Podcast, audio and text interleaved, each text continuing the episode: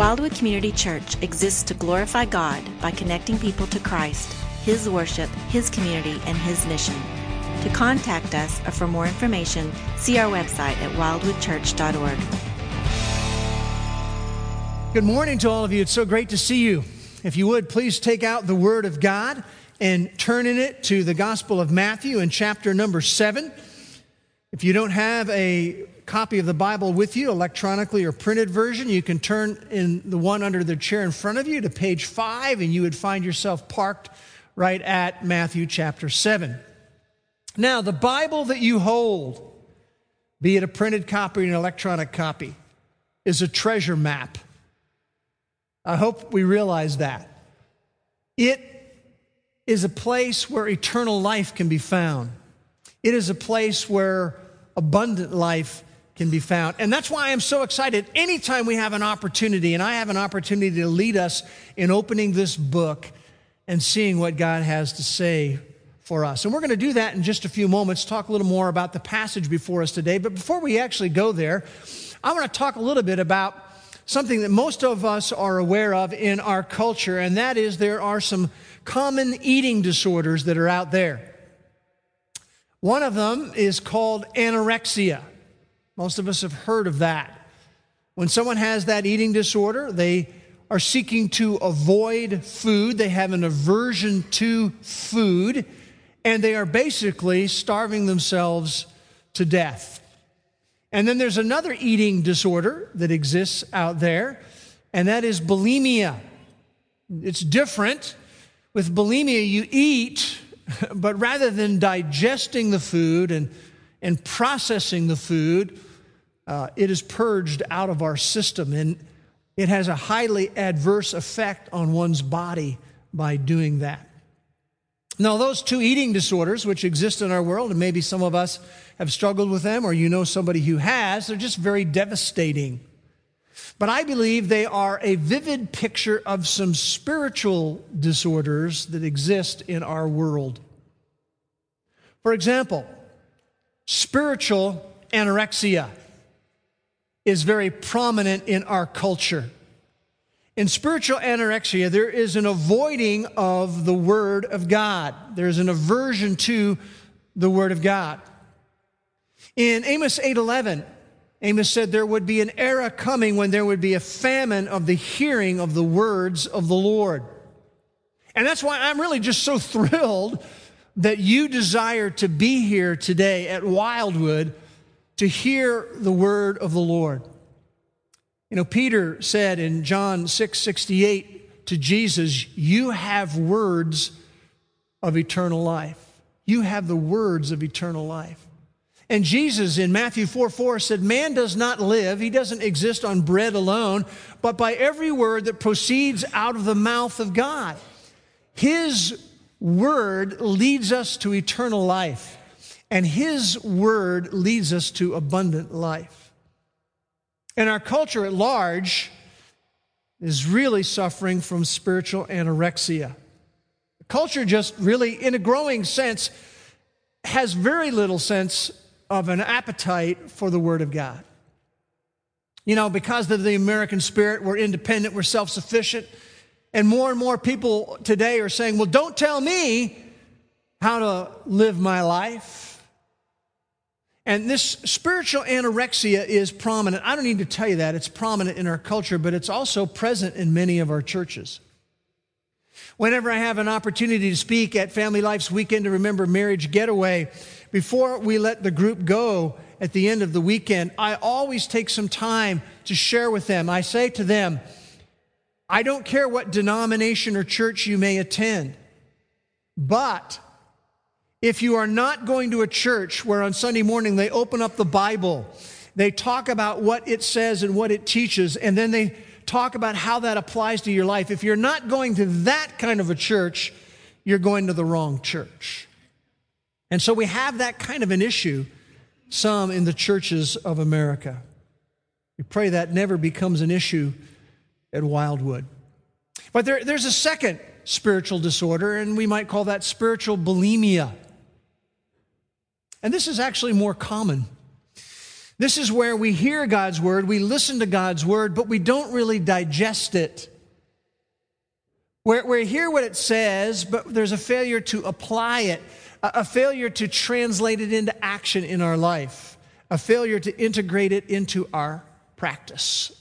And I believe it's this second spiritual disorder that Jesus addresses in the verses we have before us today, in the final caution he gives in the Sermon on the Mount. Now, I want you to know our aim as we get together today is not to discourage anyone, it's not to distress anybody's spirit. We, we want to be encouraging, we want to be enlightening, we want to awaken us to anything that God wants us to be alerted to. And so I have been praying for multiple days, including multiple times even this morning, that the Holy Spirit would, would just nudge us, maybe poke us or, or prick our heart uh, pray that He would be opening our eyes to anything we may be overlooking. So before we actually get there, let's just take a moment to pray. Father, as we come and we are going to open up the Word of God today, we would pray that the Holy Spirit would be at work. If we need to be nudged, if we need to be poked, that He would do that, and that you would open our eyes to anything that we maybe need to see in a fresh way today. And we pray in Jesus' name, amen. Now, we're actually going to be looking at Matthew 7, verses 24 to 29. I want to read those verses, invite you to follow along in your Bible as I read them.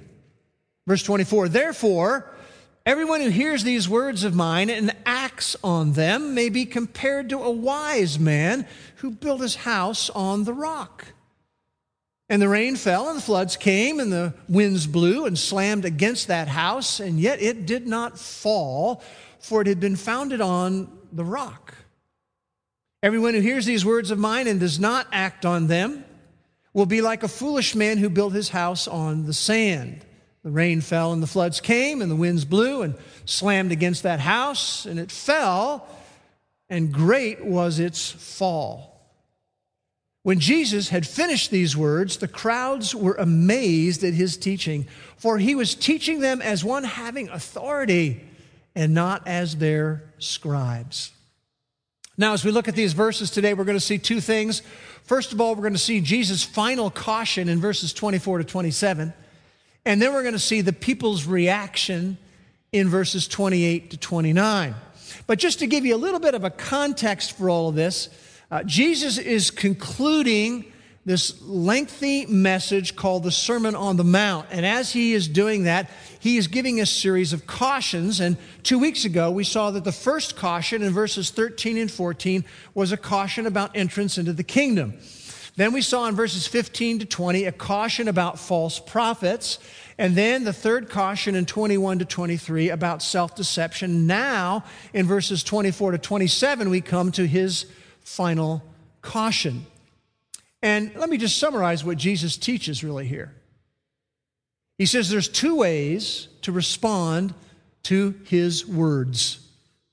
One is to put them into practice, to incorporate them into our life, and he says that's the wise choice.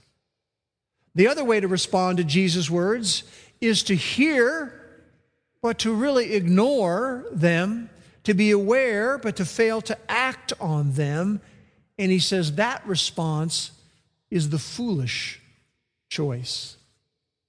So in verses 24 to 27, we have two responses, and then we have two illustrations that Jesus gives. And in each of these illustrations, there's a substructure of a house, and then there's an outcome. So let's take a closer look at it. Verse 24. Therefore, everyone who hears these words of mine, you know, being a hearer is a good first step. It's just good to have a Bible. It is good to open your Bible. It is good to read your Bible. It is good to study your Bible. It's just good that you're here on a Sunday. You know, you're not out on the golf course, you're not home in bed, you're you're not out at the lake. You're not down at the casino.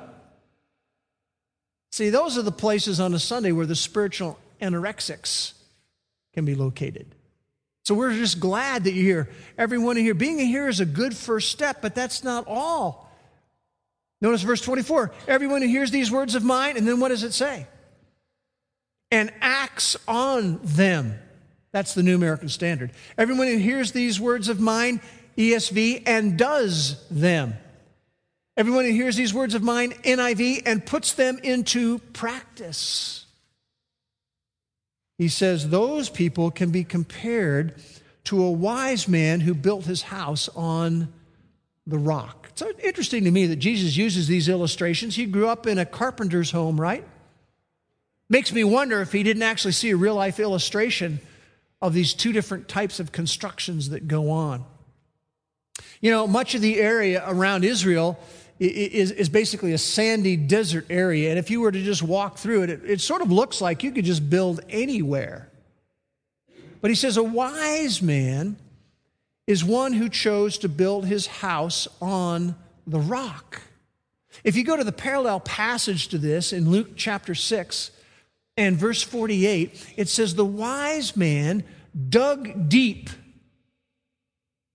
and he put his substructure connected to the rock. And what ends up happening? Well, it says the rain fell, the floods came, and the winds blew and slammed against that house, and yet it did not fall, for it had been founded on the rock.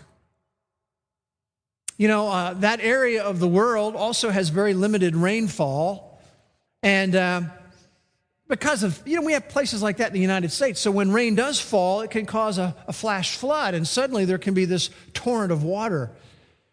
You know, when we lived in, in Dallas, Texas, for five years, we lived in the Casa View area, which is over by White Rock Lake, for those of you who would know, and we lived on Casa View Avenue. And if you walked out of our house, you would see Casa View. That street was relatively flat. It looked flat to me. And I remember there was this one particular time when suddenly there was this rather strong rainstorm that came, and you go out in the front and, and, you see the whole street is full of rushing water up over the curbs, I don't know, maybe 10 inches deep. And where it came from, I have no idea. And where it was going to, I have no idea. But it was like a canal that had a torrent of water going down through it. That's the kind of a picture he's talking about here. The man who built his house on the rock, you have this storm that comes and it slams against the house, yet it doesn't fall because it has been built on the rock. Then there's a second response, verse 26. Everyone who hears these words of mine and does not act on them, ESV, does not do them, NIV, does not put them into practice, can be compared to a foolish man who built his house on the sand. Again, in the parallel passage in Luke chapter 6 and verse 49, it says there that he just built his house directly on the ground, just on the ground. And what ends up happening? Well, the rain fell, the floods came, the winds blew, and they slammed against that house, and it fell, and great was its fall. Now, as we go through a passage like this, there's a key question that must be answered. And that question is in this account, in this caution by Jesus, what is the rock? What is the rock? Some would say, well, I mean, the rock is God. In Psalm 18, 2, it says, The Lord is my rock, and indeed he is. But is that the meaning of the rock in this passage? Some would say, well, the rock is the Lord Jesus. In 1 Peter 2, it talks about Jesus being the chief cornerstone, and we build our house on the chief cornerstone. Is that what the rock is in this passage? I actually think there's a better way to understand the rock. Look again at verse 24. Everyone who hears these words of mine and acts on them may be compared to a wise man who built his house on the rock. In other words, the one who hears and acts upon what I say is like a wise man who builds on the rock. In verse 26, you have someone who hears and does not act on them, and they build their house on no rock. What's the difference in the two situations? Here's what I think the rock is the rock in this passage is putting Jesus' words into practice. That's the difference between the two. The building of the house is just an illustration. The rock is putting Jesus' words into practice. In other words, the idea of what Jesus is communicating to you and to me is in the illustration is this a foundation is of no benefit unless it's on the rock. That's the illustration. The point he is making is that truth is of no benefit unless we put it into practice. What I really believe Jesus is doing is out to correct the spiritual disorder of bulimia, where we're just taking in information about the Bible. We begin to stuff our minds with the Bible, but we really don't digest it. We really don't process it. And, and what Jesus is teaching here is something that he emphasized over and over and over again. For example, in the upper room with the disciples in John 13, 17, he says this If you know these things, you are blessed. What does it go on to say? If you do them. It's the same idea. And another passage I want to direct your attention to is one that's often overlooked. In fact, I've, I've rarely ever heard anyone even talk about it, but it's fascinating to me. In Luke chapter 11, verses 27 and 28. And here's what's happening in, in Luke 11 Jesus is teaching. And in verse 27, it says this While Jesus was saying these things, one of the women in the crowd raised her voice and she shouted out, Blessed is the womb that bore you and the breasts at which you nursed. Now just stop right there. What do you think Jesus' response to that was? It's very interesting. Next verse, Jesus replied, and he said, On the contrary, blessed are those who hear the word of God, and what does he say? And observe it. Those are the ones who are blessed. And by the way, when it's talking about being blessed by hearing the Word of God and doing the Word of God and putting it into practice, it doesn't mean that we have a smooth life with no trouble whatsoever in our life. It doesn't work that way. It doesn't work that way in my life. It doesn't work that way in your life. That's not what he means by being blessed. He's meaning the blessing comes and that God is at work in our life. And we experience his blessing even in the midst of difficulty when we hear his word and we do it. John, one of the closest disciples to Jesus in 1 John 2 5, wrote this Whoever keeps his word, in him or her, the love of God is perfected. We all want to have the love of God perfected and matured in our life. How does that happen? Whoever keeps his word, he says. Not only did Jesus teach this and, and, John teach this, but this is taught elsewhere in the book of James. So I invite you to turn with me to the book of James, chapter number one, and we're going to look at verses 22 to 24. Remember, James is the Lord's brother, the half brother, who eventually believed in Christ but certainly had a sense of what his brother was concerned about. And so he writes to us and expands on this same theme in James 1. Look at James 1, verse 22. By the way, you can look at the surrounding verses. There's a lot of information here. I'm going to just jump in the middle of this. Verse 22 Prove yourselves doers of the word and not merely hearers who delude themselves. For if anyone is a hearer of the word and not a doer, he is like a man who looks at his natural face in a mirror. For once he's looked at himself and gone away, he has immediately forgotten what kind of person he was.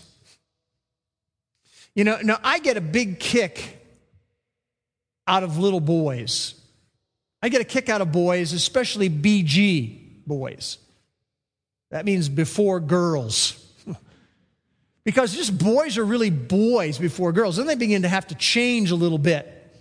You know, I had one son and, and three daughters, but I have the privilege now of having four grandsons, and sometimes, you know, they will spend the night at our house. And you know how boys are BG. You know, it's like, you know, one of them goes down for bed and they wake up in the morning and they kind of come walking out, and you see this sort of white thing, kind of this white stain on the side of their mouth, you know where they were just sort of slobbering a little bit, you know, and it kind of dried there. And, you know, what, what do you say to them? You say, hey, you got some white stuff there. Go in the bathroom, you know, and take care of that.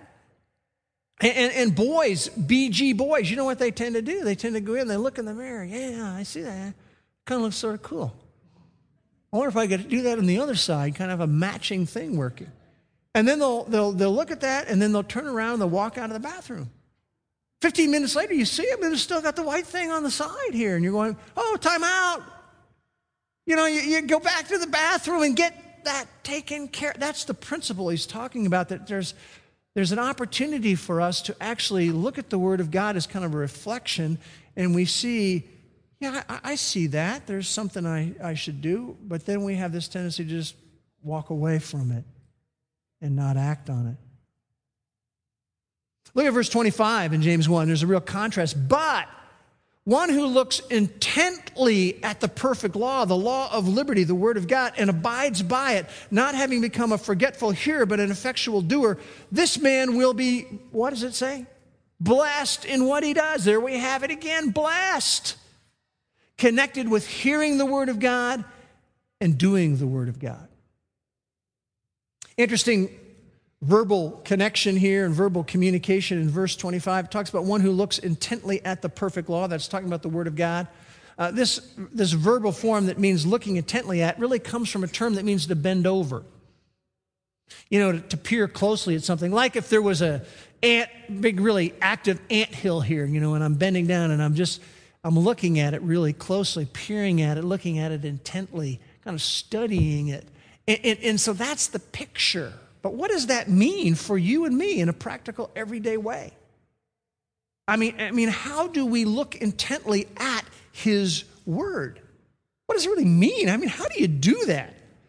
He says that's important to do, but how do we do that? And I think this is where the M word comes into play.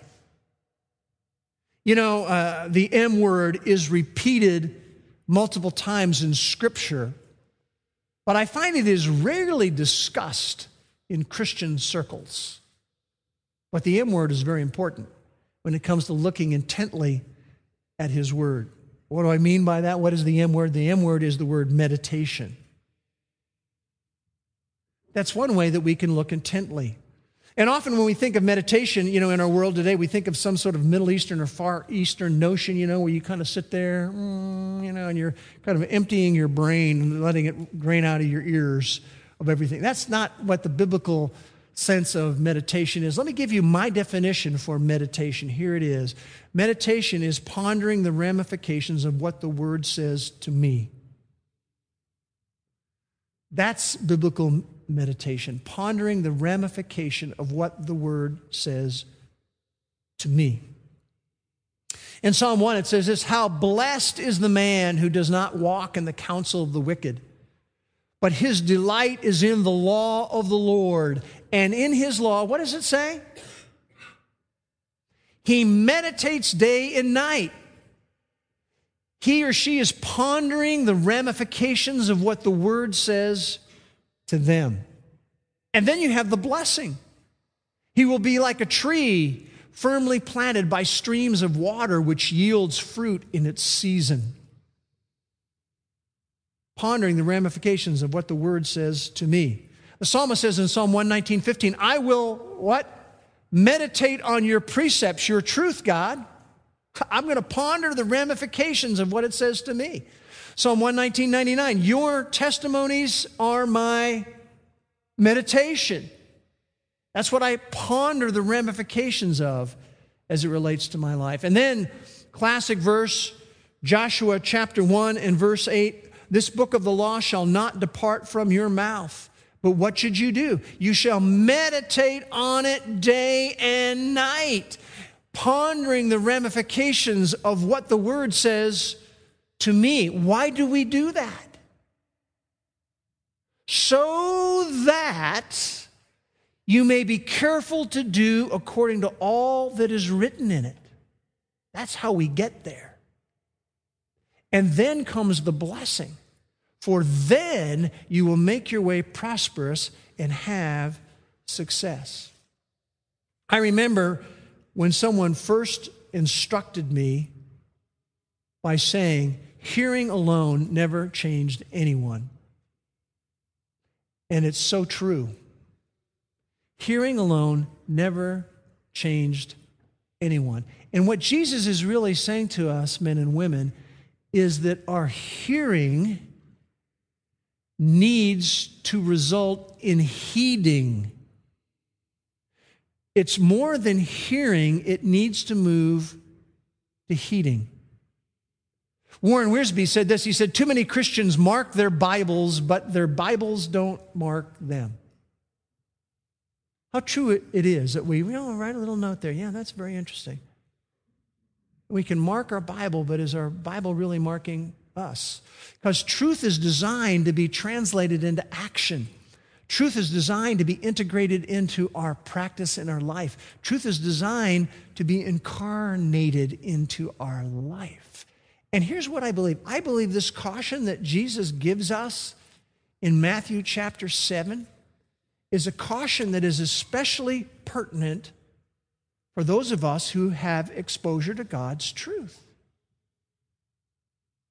Because I find in my life it's very easy to mistake Bible knowledge for spiritual obedience. It's, it's very easy to equate hearing truth with true spirituality. I remember it was years ago, um, there was a Sunday morning group who met every Sunday morning in room one downstairs. Many of you have been down to room one. And, and, I remember this one particular time I was down there on a fairly regular basis, and there was this new couple who came to Wildwood, a little older guy and, and his wife. And uh, I was just so impressed when I, when I heard the way he intersected with the class. You know, occasionally he would throw out a question that was just help elicit further depth in the conversation. Or if the group sort of got a little high centered on something, he would just speak up with some biblical perspective. And I was so impressed. I thought, man, this is the kind of a couple who God could use to lead spiritually at Wildwood. A few days later, his wife came and met me in my office and she said, I want to tell you a little bit about us. She said, My husband's a pastor. He's actually been the pastor of four churches. But in every church he's ever been in, there's always been rumors about his inappropriate interaction with women. In fact, as it surfaced in the first church, we turned and we went to the second church. And then it surfaced there and we went to the third church. And then it surfaced there, we went to the fourth church. And at the fourth church, actually, the evidence came out that he was indeed being inappropriate with women in the church, and the leadership asked him to leave.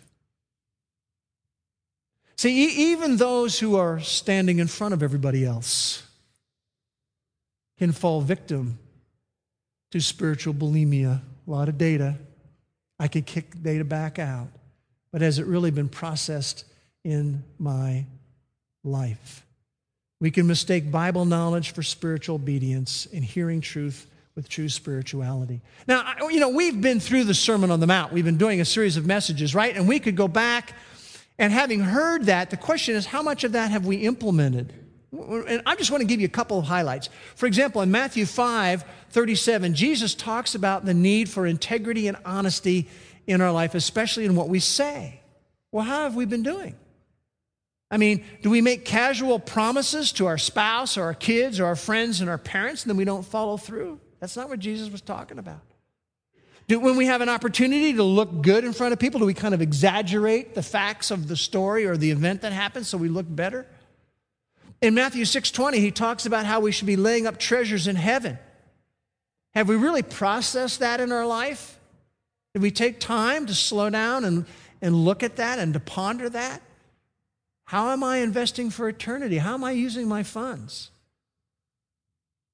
In Matthew chapter 7, verses 3 and 4, he talks about and warns us about being on a fault finding campaign towards others where we pass very lightly over our own faults.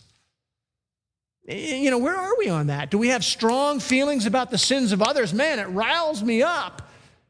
But is that matched by a thorough and transparent self exam of our own life? Everyone who hears these words of mine and acts on them may be compared to a wise man who built his house on the rock. And the rain fell, and the floods came, and the winds blew and slammed against that house, and yet it did not fall, for it had been founded on the rock. That's Jesus' final caution. Then we have the people's reaction in verses 28 and 29. When Jesus had finished these words, the crowds were amazed at his teaching, for he was teaching them as one having authority and not as their scribes. They were saying, This is not business as usual, you know, in the temple and in the synagogue. This is practical stuff. This is straightforward truth. This is life changing truth. So we have been hearing the Word of God today. The question is are we going to take time to look intently at it, you know, to, to peer at it carefully and talk about what does this mean for my life personally? Let me just give you some life response I would suggest that we can have coming out of this section today. Three things. Number one, remember. Number two, slow down. Number three, increase. We can all be doing these three things. What are they? Well, number one, remember the purpose of truth is to change our life. We need to remember that, men and women. When we pick this book up, the purpose of this book is to change our life, it's to affect our attitudes and our actions. It's a whole different way of thinking when we remember that. Second thing that we can do is to slow down a little, to ponder and to meditate. And, that's what happens to us in the culture. We hear a little bit of Bible, and then we run off and we do this, and then we're doing that, and then we're taking kids there, and we're doing this, and we're doing that. And we don't slow down to, to ponder and to meditate. What does this really mean for me? And by the way, that's one of the reasons why we do sermon questions every week. You know, it's not just that Mark and I like busy work. Ah, let's just keep busy. Let's just, you know, blah, blah, blah, blah. No, it's there to help us to slow down a little and to ponder and to meditate the truth that we've been teaching. So you can do it individually, you can do it in your family, you can do it in a small group, but you can reflect a little more, talk a little bit more about what this might mean individually. Remember, the purpose of truth is to change our life, slow down a little to ponder and meditate. Number three, increase the word's place through space. S P A C E. It's an acronym. This is the third thing we can do to increase the word's place in my life through space. It's just a little reminder that I, I've seen that I, that I really find helpful. For example, each letter means something. S stands for sins. You know, when I'm either reading the Word of God or studying the Word of God or hearing the Word, I think of sins. Are there some sins mentioned here that may be present in my own life? Is there something I need to repent from? Something I need to confess to God? The S is sins. The P stands for promises. As I'm hearing the word of God, are there some promises I'm to hold on to or to stand on in some way? The A stands for attitudes. As the word of God is coming into contact with me, is there some thinking of mine that needs to change?